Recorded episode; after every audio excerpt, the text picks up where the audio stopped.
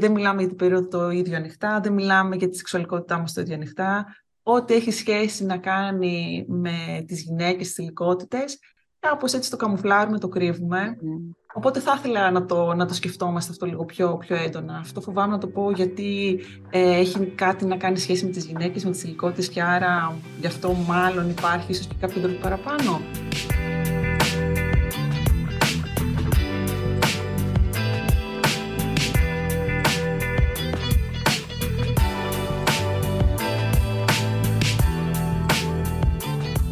Καλησπέρα σας, καλώς ήρθατε σε ένα ακόμα επεισόδιο του The Key Podcast by Hairs. Αυτή την εβδομάδα, όπως μάλλον θα έχετε ήδη καταλάβει, έχουμε μια πάρα πολύ ξεχωριστή καλεσμένη κοντά μας. Γεια σου, Εύα.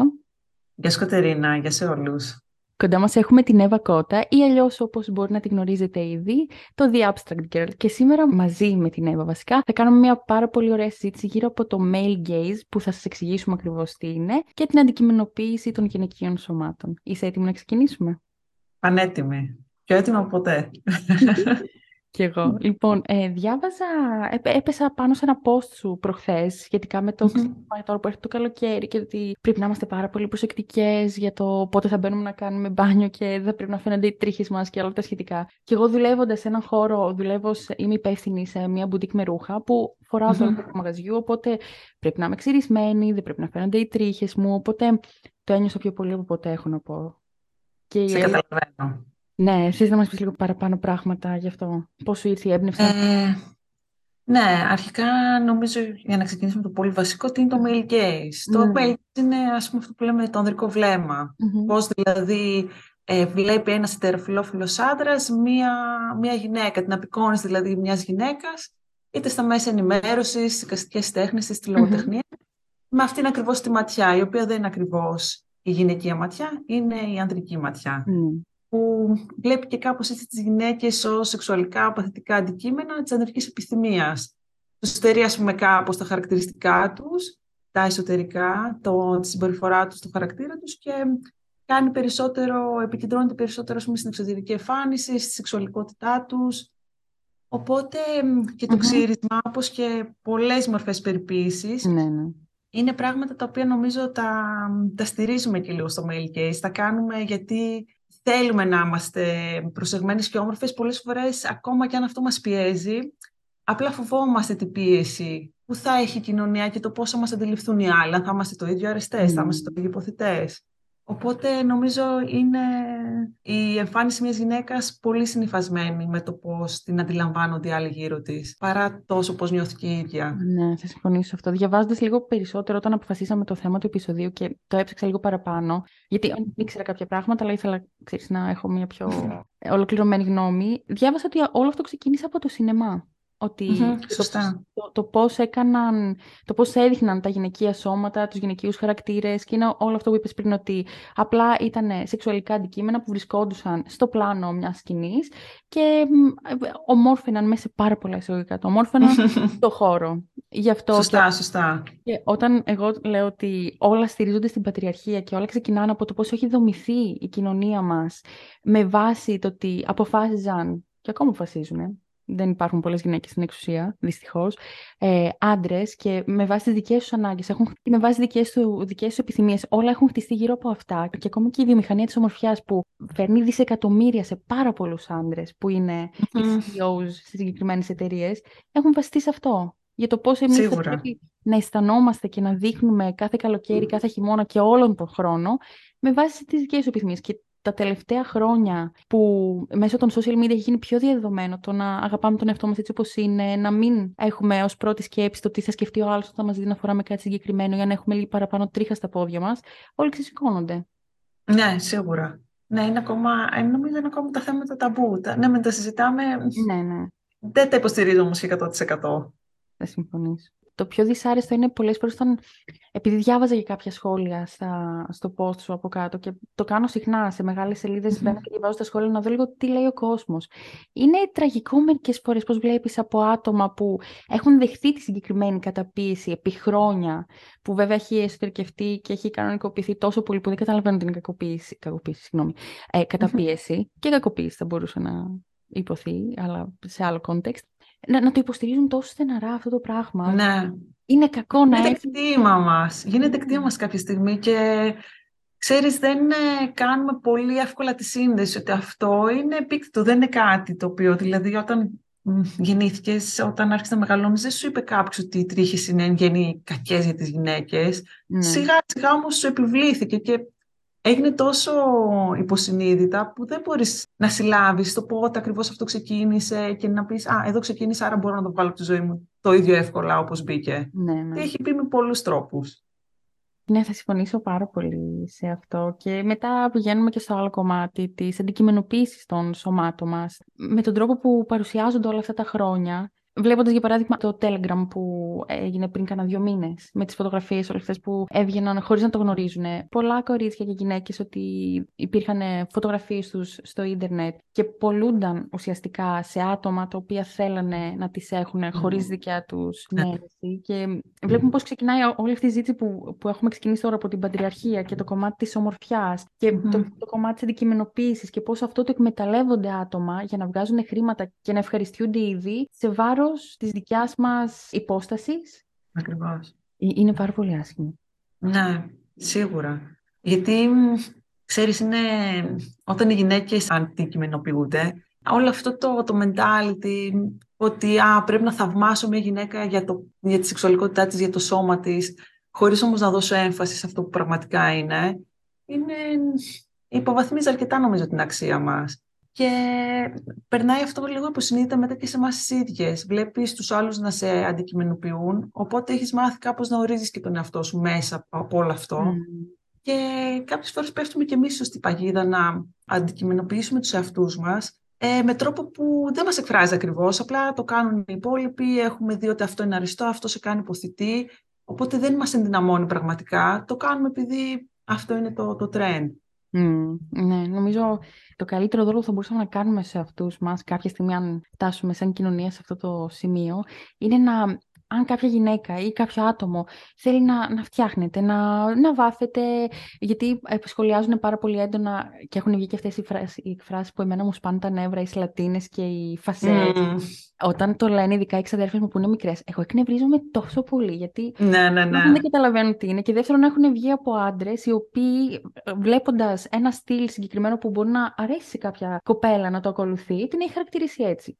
Αν αυτή η συγκεκριμένη κοπέλα, το κάθε άτομο πει ότι εγώ το γουστάρω, έτσι εκφράζω τον εαυτό μου, θέλω να είμαι έτσι, δεν, δεν με νοιάζει πώς θα με λέτε, τότε νομίζω ότι θα έχει επιτευχθεί ο στόχος μας. Αν, Εννοείται. Αν, αν γίνεται ακριβώς το αντίθετο, δηλαδή και βλέπω πάρα πολλά άτομα που είναι σε πιο μικρές ηλικίες από εμάς αυτή τη στιγμή που το κάνουν μόνο και μόνο για να αρέσουν και όσο πιο μικρός ξεκινάς να το κάνεις αυτό δυστυχώς τόσο πιο κτήμα σου γίνεται και θα φτάσεις mm-hmm. να θα κάνεις πράγματα που δεν σε αρέσουν απλά για να ευχαριστήσεις τους άλλους.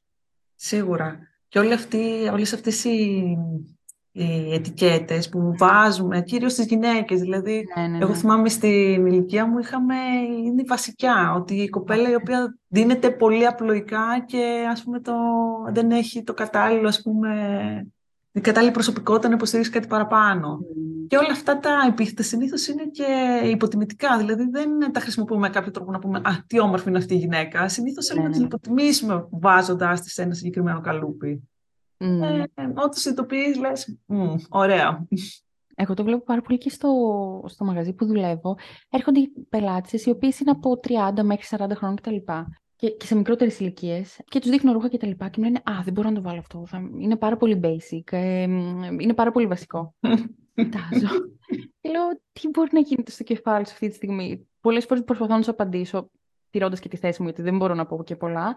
Άλλες φορές δεν απαντάω. Το ξέρω ότι δεν είναι καλό, αλλά είμαι εκεί πέρα για να κάνω μια συγκεκριμένη δουλειά. Αλλά όταν μου το λένε αυτό, πάντα προσπαθώ να σκεφτώ πώς έχουν μεγαλώσει συγκεκριμένες γυναίκες για να λένε mm. τέτοια πράγματα για ένα ρούχο έτσι, που απλά δεν το βλέπουν φορεμένο, απλά βλέπουν ένα ρούχο στην κρεμάστρα.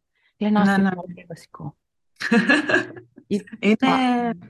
Νομίζω όταν το συνειδητοποιήσει, όταν αρχίζεις να το βλέπεις, μετά το βλέπεις παντού γύρω σου. Mm. Όπως και τα περισσότερα πράγματα που έχουν σχέση με την πατριαρχία. Με το που πεις, Α, ωραία, εδώ βλέπω ένα pattern, κάτι το οποίο συμβαίνει άθελά μου συνήθως, ή κάτι που μου είχε εντυπωθεί από πολύ παλιά, και το αντιληφθείς, μετά το βλέπεις σχεδόν παντού γύρω σου. Ναι. Και είναι πολύ δύσκολο να το ξεδείς κιόλας. Όντως. Και βασικά αυτό που με εξοργίζει περισσότερο, αλλά πάλι δεν μπορώ να πω κάτι, είναι ότι τους δείχνω, τους δείχνω κάποια ρούχα που είναι ωραία, μπορεί να τους ταιριάσω με το τυπό τους, στο στυλ τους, όσο προλαβαίνω να τις μάθω. Α, ο άντρα μου δεν θα μου το επέτρεπε να το φορέσω αυτό. Ή δεν αρέσει στον άντρα μου, δεν μπορώ να το βάλω. Έχω απαντήσει αρκετές φορές. Δηλαδή λέω, δεν θα το φορέσει. Λέω, με όλο το σεβασμό, αλλά δεν θα το φορέσει ο άντρας. Εσείς θα το φορέσετε. Ναι. Αυτό είναι, είναι λυπηρό, είναι λυπηρό, Κατερίνα. Δηλαδή, γιατί μια γυναίκα να καταπιεστεί από τα θέλω του άντρα της. Απ' την άλλη, καταλαβαίνω και αυτή, γιατί αν έχει γκρίνια και έχει μετά συνέχεια μια συμπεριφορά η οποία ε, θα της χαλάσει τη διάθεση, μπορεί να υπάρξει καυγά στο σπίτι για αυτό που φόρεσε. Καταλαβαίνω γιατί θα προσπαθήσει να ναι. ακολουθήσει αυτούς τους κανόνες. Γιατί δεν θέλει να το πάει στο, στο άλλο άκρο. Ίσως δεν έχει και άλλη επιλογή δηλαδή. Ναι, ναι. Βασικά είναι λυπηρό που πο- πολλές γυναίκες ορίζουν τους εαυτούς τους μέσα από τους συζύγους τους, πιο πριν μέσα από mm τους πατεράδες τους, μέσα από την οικογένεια που έχουν μεγαλώσει και με όλα αυτά τα, τα πατριαρχικά δεδομένα που τους έχουν περάσει όλα αυτά τα χρονια και δεν έχουν μάθει να ορίζουν τους εαυτούς όπως θέλουν οι ίδιες. Ακριβώς, ναι. Ναι, συμφωνώ. Και το βλέπεις και όπως είπες και σε πιο μεγάλες ηλικίες. Δηλαδή δεν είναι μόνο ε, μια νέα γυναίκα η οποία δεν έχει ανακαλύψει ακριβώς τον εαυτό της. Είναι και πολλές μεγαλύτερες γυναίκες οι οποίες ναι, μεν έχουν ανακαλύψει τον εαυτό τους, αλλά ως ένα σημείο ο οποίος ήταν συμβατός με τις πατριαρχικές αντιλήψεις, τα ε, στερεότυπα στα οποία έπρεπε να, να ακολουθήσουν για να είναι ας πούμε, η όμορφη, η κλασάτη γυναίκα, η γυναίκα η οποία δεν δίνει δικαιώματα, γιατί όλα εκεί καταλήγουν στο τέλος. Ότι α, δεν θα το φορέσω αυτό, επειδή έχει βαθύ κολτέ, δεν θα πει κάποια γυναίκα. Δεν θα το φορέσω αυτό, είναι πολύ μακρύ, δεν θα αρέσει τον άντρα μου. Ναι, ναι. Πάντα έχει κάτι να κάνει σχέση με το λεγόμενο προκλητικό. Είναι πολύ προκλητικό αυτό για μένα. Πάνω με ρωτάς, δεν, έχει, δεν υπάρχει κάτι προκλητικό ή λιγότερο προκλητικό. Δεν συμφωνήσω. Τα, ούτε τα ρούχα, ούτε οι άνθρωποι είναι προκλητικοί. Είναι τα μυαλά που επανερχόμαστε στο male gaze, είναι τα μυαλά που και τα μάτια που θα μας δούνε και θα ορίσουν αυτό που θα Ακριβώς. εκείνη την ναι. ώρα, σαν προκλητικό ή όχι. Ακριβώς.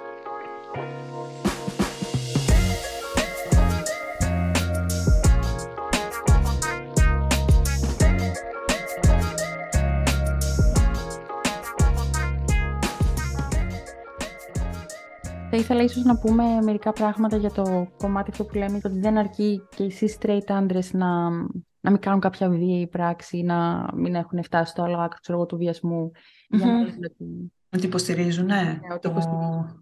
ναι. Κοίτα, νομίζω γενικότερα ότι κάτι που είναι παρεξηγημένο είναι ο ρόλος που θέλουμε πολλές φορές να έχουν οι άντρες όλα αυτά τα ζητήματα. Mm-hmm. Νομίζω ότι γυναίκες θέλουν συμμάχους οι οποίοι όχι απλά να μην κάνουν το, το κακό, ας πούμε, να μην κάνουν κάποια αρνητική πράξη, αλλά θέλουμε συμμάχους οι οποίοι θα είναι εκεί δίπλα μας, να υποστηρίξουν τις επιλογές μας, τις αποφάσεις μας, που θα πάρουν την, ε, το μέρος μας σε μια δύσκολη κατάσταση.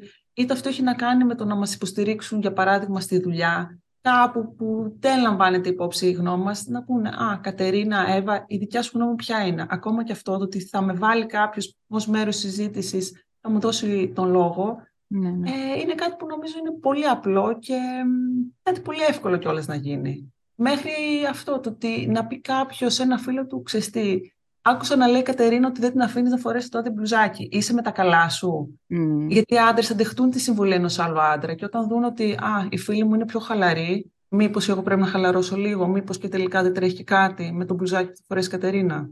Ακριβώς, ακριβώς. Ναι. Νομίζω το, το σημαντικότερο είναι να καταλάβουμε το ότι δεν φτάνει το να μην κάνεις μια κακοποιητική πράξη, να μην πεις ένα αστείο που μπορεί να είναι σεξιστικό ή μισογυνιστικό. Το θέμα είναι αυτό που λες, να προσπαθείς να κάνεις το παραπάνω, γιατί αυτά τα πράγματα δεν σε κάνουν αυτόματα φεμινιστή, δεν σε κάνουν υπέρμαχο mm-hmm. τον αγώνα όλων των γυναικών, των τρανς ατόμων και όλων των ατόμων που καταπιέζονται από την κοινωνία. Δεν, σε κάνει τίποτα. Σε κάνει απλά ουδέτερο και παρατηρητή αν δεις τη συζήτηση, αν ενημερωθείς, γιατί νομίζω το πρώτο και κυριότερο είναι να ενημερώνεις και να διαβάζεις. Γιατί και σε πολλά post σου βλέπω άντρες, cis-straight άντρες, να απαντάνε και να λένε πράγματα. Και λέω αλήθεια, πού τα διαβάσαν αυτά; Οι, οι, οι μισές πληροφορίες δεν βοηθάνε ποτέ κανέναν. Και με αιμονικό τρόπο να παράγονται τα, τα ίδια επιχειρήματα αν με ρωτάς πλέον δεν απαντάω, γιατί ναι. δεν με ενδιαφέρει ο διάλογος. Όταν βλέπω ότι δεν υπάρχει κανένα κοινό σημείο επαφής, ναι, ναι. τώρα τι, τι να πιάσουμε να πούμε. Δεν στηρίζεται καμία άποψη σε καμία πηγή, σε καμία έρευνα. Κάτι που έχει πει ένας φιλόσοφος πριν από 50 χρόνια δεν μου λέει κάτι πραγματικά. Ακριβώς, ακριβώς. Και νομίζω η σωστή ενημέρωση και να διαβάσουμε και να ακούσουμε πρώτον και κυριότερον τα άτομα που δέχονται την καταπίεση και, και βρίσκονται σε μια πιο δυσχερή κατάσταση από εμάς, είναι, είναι το πρώτο βήμα. Και μετά να κάνεις το επόμενο. Να μιλήσεις ένα σεξιστικό σχόλιο, όταν, όταν ακούς ένα σεξιστικό σχόλιο, να το σταματήσεις, να μην γελασει ή, ή, να πεις αυτό που, να, να αναφερθεί αυτό που είπες, ότι δίνεις χώρο και σε κάποιον άλλον συζήτηση πέρα από εσένα. Γιατί χώρος mm-hmm. υπάρχει για όλους. Αλλά δυστυχώς δεν το καταλαβαίνουν. Προσπαθούμε να το επαναλαμβάνουμε όσο γίνεται στα επεισόδια μας και να το εμπεδώσουμε κι εμείς οι ίδιοι. Αλλά πολλές φορές δεν το καταλαβαίνουν. Νιώθουν ότι ο κόσμος τους ανήκει, δυστυχώς, και ότι η πίτα είναι τόσο μικρή που δεν χωράνε να φάνε και οι υπόλοιποι. Αλλά δυστυχώς ή ευτυχώς για κάποιους mm. άλλους δεν είναι έτσι. Συμφωνώ πάρα πολύ. Ε, βλέπω πάντως ε, αλλαγή και βλέπω προσπάθεια από μια μερίδα της ε, κοινωνίας, κυρίως θα έλεγα του πιο μικρούς άντρες, ε, οι οποίοι ας πούμε σε ένα σχόλιο της προάλλες έγραφε ένας άντρας στο λογαριασμό μου ότι παλιότερα όταν περπατούσα το βράδυ συνήθιζα να κοιτάω τους ανθρώπους γύρω μου και mm. κάπως να, να τσεκάρω ποιοι είναι, τι κάνουν κτλ. Από τη στιγμή λέει, που κατάλαβε ότι κάποιες γυναίκες αισθάνονται άβολα γιατί με βλέπουν σαν πιθανό άνθρωπο ο οποίος μπορεί να τους κάνει κακό, σταμάτησα να το κάνω γιατί δεν ήθελα να τις φέρνω σε, σε άβολη θέση. Και αυτό το συζητάμε και με φίλους μου που θα αλλάξουν πεζοδρόμιο, ναι. γιατί δεν θέλουν μια, μια γυναίκα που περπατάει μπροστά τους να νομίζει ότι την ακολουθούν. Βλέπω ότι μας ακούνε ναι, και ναι, ναι. προσπαθούν κάποια πράγματα να τα αλλάξουν. όχι απαραίτητος πολύ μεγάλες αλλαγές στη ζωή τους, ίσα ίσα κάτι το οποίο για αυτούς δεν είναι κάτι, αλλά για μια γυναίκα εκείνη τη δεδομένη στιγμή είναι πάρα κάνει πολύ. διαφορά. Εντάξει, νομίζω σιγά σιγά μπορεί να έρθει αυτό, γιατί ζώντας σε μια κοινωνία που έχουμε μάθει τα πράγματα να είναι έτσι, δεν μπορείς από τη μία μέρα στην άλλη να αλλάξει ριζικά τα πάντα. Εννοείται. Υπάρχουν και αντιδράσεις. Η, η αλλαγή δεν θα γίνει σωστά. Θέλει χρόνο, θέλει και κόπο και θέλει και συμμετοχή. Συμφωνώ. Συμφωνώ πάρα πολύ. Ναι. Είναι με μικρά. Ματάκι, ματάκι. ναι. Αυτό ακριβώς. Ματάκι, ματάκι. Απλά, άμα κάνουμε ένα βήμα, να μην γίνονται τριάλματα προς τα πίσω. Ναι, αυτό είναι πολύ, πολύ συχνό, ναι. ναι Χαιρόμαστε με μια σπουδαία είδηση βγαίνει επιτέλους σε άδεια περίοδο στις γυναίκες στην Ισπανία. Κάτι πολύ διαφορετικό, πολύ πιο μ, συντηρητικό θα συμβεί σε κάποιο άλλο μέρος του πλανήτη και θα πεις ωραία. Τι είχαμε, τι χάσαμε, κάπου στα ίδια πάλι Ναι, ναι. Νομίζω αυτό το, το balance που υπάρχει, όταν πάει να γύρει από τη μία πλευρά, πάντα κάτι θα γίνει και θα γύρει υπέρ της ναι. άλλης πλευράς. Δεν θα είναι ποτέ ακριβώς εκεί που θα πρέπει να είναι.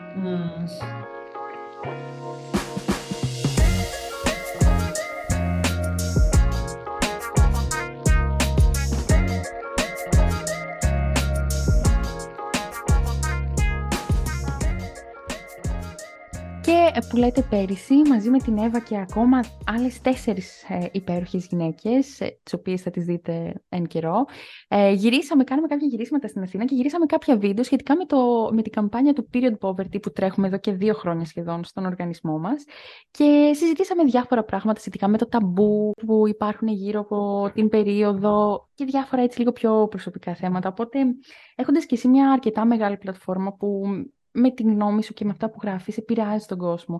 Τι θα ήθελες να μας πεις έξτρα από αυτό που θα βγει. Ε, νομίζω καλύψαμε μια πολύ μεγάλη γάμα. Όλα αυτά που συμβαίνουν νομίζω και αφορούν το σώμα, είτε αυτά λέγονται περίοδος, είτε λέγονται σεξουαλικότητα, κάπως όλα συνδέονται. Γιατί υπάρχει σε πολλά θέματα και μια ενοχή να μιλήσουμε για αυτά ναι, και ναι, ίσως ναι. κάποια ντροπή. Και βλέπεις ε, πολλές φορές το ίδιο, το ίδιο pattern. Δηλαδή δεν μιλάμε για την περίοδο το ίδιο ανοιχτά, δεν μιλάμε για τη σεξουαλικότητά μας το ίδιο ανοιχτά. Ό,τι έχει σχέση να κάνει με τις γυναίκες, τις ηλικότητες, κάπως έτσι το καμουφλάρουμε, το κρύβουμε. Οπότε θα ήθελα να το, να το σκεφτόμαστε αυτό λίγο πιο, πιο έντονα. Αυτό φοβάμαι να το πω γιατί ε, έχει κάτι να κάνει σχέση με τις γυναίκες, με τις ηλικότητες και άρα γι' αυτό μάλλον υπάρχει ίσως και κάποιο τρόπο παραπάνω. Mm. Ένας άντρας, αν είχε περίοδο, θα το έλεγε πιο εύκολα. Αν ένας άντρας ήθελε να εκφράσει τη σεξουαλικότητά του, θα το έκανε με τρόπο ο οποίος δεν θα ήταν πολιτικός, δεν θα, ήταν, δεν θα χαρακτηριζόταν με οποιονδήποτε αρνητικό τρόπο. Mm. Οπότε θα ήθελα να το έχουμε και αυτό λίγο έτσι στο μυαλό μας. ναι, θα ήταν ωραίο. Πριν κάνα δύο εβδομάδες. Τέλος πάντων, ήμουν στη δουλειά και στο αφεντικό μου ήρθε περίοδος και μου λέει: Μπορείς να πρεχθεί να μου πάρεις σερβιέτε. Και λέω: Ναι, εννοείται. Και τέλος πάντων πηγαίνω σε ένα mini market κοντά στο μαγαζί που δουλεύω και δεν πήρα σακούλα, τις κρατούσα στο χέρι μου. Και είναι πολύ κεντρικός ο δρόμος ε, που βρίσκεται το μαγαζί, οπότε με κοιτούσαν αρκετά. Και... Αλλά εγώ δεν τους έδινα σημασία. Δηλαδή, κοιτούσαν, με κοιτούσαν και μετά κοιτούσαν και τις σερβιέτες και με ξανακοιτούσαν, αλλά του τύπου Γιατί δεν πήρες μια σακούλα; αλλά εγώ επιδεικτικά τους αγνοούσα. Και έτσι όπω πάω να μπω μέσα, η κοπέλα που δουλεύει δίπλα με κοιτάει. Δεν θα το ξεχάσω ποτέ αυτό. Μου, μου δείχνει ένα πάρα πολύ κατανοητικό βλέμμα του τύπου Σου ήρθε περίοδος, ε. Τη κάνω. Τη πούνησα το κεφάλι και μπήκα μέσα. Είναι αυτή μεταξύ μας αλληλεγγύη. Ναι. Σε νιώθω, σε ναι, καταλαβαίνω. Ναι. Δεν θα το ξεχάσω ποτέ αυτό το βλέμμα που μου έριξε. Και ναι, πολλές φορές κομπλάρουμε το να κρατάμε τη σερβιέτα στο χέρι ή ένα πακέτο ξέρω εγώ, πάμε στο μάρκετ και δεν θέλεις να πάρεις μια σακούλα, δεν έχεις μια τσάντα, θα το κρατήσεις στο χέρι σου. Τι θα κάνεις, θα το κρύψεις; Εννοείται, εννοείται, ναι. Ε, και στη δουλειά ακόμα. Ε, mm. Α, ωραία, θέλω να πάω να αλλάξω, θέλω να πάω στη τουαλέτα, θα το βάλουμε στο μανίκι, στο τσεπάκι ναι, κάπου. Ναι. Ή θα ζητήσω τη συνάδελφο πάντα έτσι συνωματικά, ε, μήπως έχεις ε, μια σερβιέτα και έτσι το πούμε όσο πιο σιγά να γίνεται. Ναι, ναι, ναι. Είχα μια συνάντηση είναι λίγο, ξέρεις, κοριτσάκι ακόμα. Δεν ναι, αυτό. Είναι μια συμπεριφορά μικρό, ναι, μικρό κοριτσιών. Θυμάμαι, είχα μια συνάντηση πριν λίγο καιρό και είχα περίοδο και είχα βάλει τη σερβιέτα. Ήθελα να σηκωθώ να πάω να αλλάξω. Και είχα βάλει τη σερβιέτα ε, στην, τσέπη, στην πίσω τσέπη του παντελονιού μου και φορούσα μπλούζα από μέσα, οπότε φαινότανε. Ε, και τέλος πάντων ξεχνιέμαι, δεν πηγαίνω να αλλάξω. Ανεβαίνω, βγαίνω τέλος πάντων έξω από το μαγαζί να κάνω ένα τσιγάρο και, έχω, και με την ε, σερβιέτα στην τσέπη μου. Τώρα έχω πάει, έχω βγει έξω, έχω περπατήσει όλο το μαγαζί, με έχουν δει και μου κάνει, μου κάνει ένας φίλος μου. Το ξέρεις ότι έχεις μια σερβιέτα στην τσέπη σου, έκανα μια. Α, εκεί. Ε, απλά είπα. ναι, πραγματικά. Πού είναι το κακό, λέω, ναι, ναι. σερβιέτα έχω, δεν έχω, λέω, πιστόλι, λέω, στην τσέπη μου. Ναι, ναι, ναι. Εξής, τόσο πιο πολύ το πανηχοποιούμε οι ίδιοι και αυτό το, το κάνουμε τόσο ότι α, είναι πολύ φυσιολογικό, όσο νομίζω πιο άνετα νιώθει μετά ή κάποιος άλλος μπορεί να βρίσκεται εκείνη τη στιγμή στο χώρο μαζί μας και θα ακούσει αυτή την απάντηση. Θα πει Α, ωραία, η Κατερίνα ναι, το ναι, έχει ναι. απενεχοποιήσει. Άρα μπορώ και εγώ σιγά σιγά να το κάνω.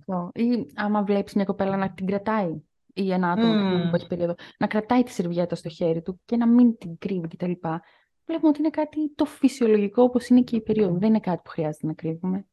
Σίγουρα, σίγουρα. Θυμάμαι ένα σκηνικό. Ε, πριν από χρόνια στη Θεσσαλονίκη, μία φίλη ήταν ε, στη στάση για να πάρει το λεωφορείο και έτσι πως περίμενε ήθελε να κάνει ένα τσιγάρο. Και βγάζει από τη τσάντα της ένα ταμπόν και το κρατάει σαν να είναι τσιγάρο, έτσι πολύ χαλαρή και κάζο. Λοιπόν, πάει να το ανάψει, καταλαβαίνει ότι έχει βγάλει ένα ταμπόν. Λέει, ντράπηκα, αλλά απ' την άλλη το έκανα και τύπου ήταν μια παράσταση. Ναι, Θέλω ναι. να την διασκεδάσω όλους εδώ πέρα. Τέλειο. Πόσο, πόσο άστιο κιόλας. Ναι, ναι, ναι. Εντάξει, πολλές φορές ήμουνα σε ένα κατάστημα, είχα πάρει κάτι να φάω και πάνω βγάλω το πορτοφόλι και σκαλώνω το πορτοφόλι και μαζί με το πορτοφόλι φεύγουν και τρεις σερβιέτες. Έφυγε κάτω. και τις κοιτάω και λέω: OK, θα πληρώσω γιατί με περιμένω και θα τις μαζέψω. Και είναι ένα παιδάκι πίσω μου που να ήταν γυμνάσιο και μου λέει: μου μιλήσεις και στον πληθυντικό Παναγιά μου. μου κάνει κυρία, συγγνώμη. Τον κοιτάζω απότομα γιατί με είπε κυρία πρώτον. Ε, λέω, πες μου, ε, σας έπεσε κάτι και το έδειχνε τόσο ντροπιασμένο. Εγώ την ώρα κατάλαβα ότι μου πέσανε σερβιές. Κάνω μια. Σε ευχαριστώ, λέω. Και σηκώνομαι, τις μαζεύω και λέω εντάξει, τελείωσε. Ναι, ναι, ναι. Αλλά ε, εγώ ε. περισσότερο εκνευρίστηκα εκείνη την ώρα γιατί μου λέει κυρία, συγγνώμη. Κυρία. Αυτό δεν θα το συνηθίσω ποτέ, ναι. Ναι, ναι, πληθυντικός ευγενίας. Νιώθω η μαμά μου κάπως. ναι, πολύ γρήγορα.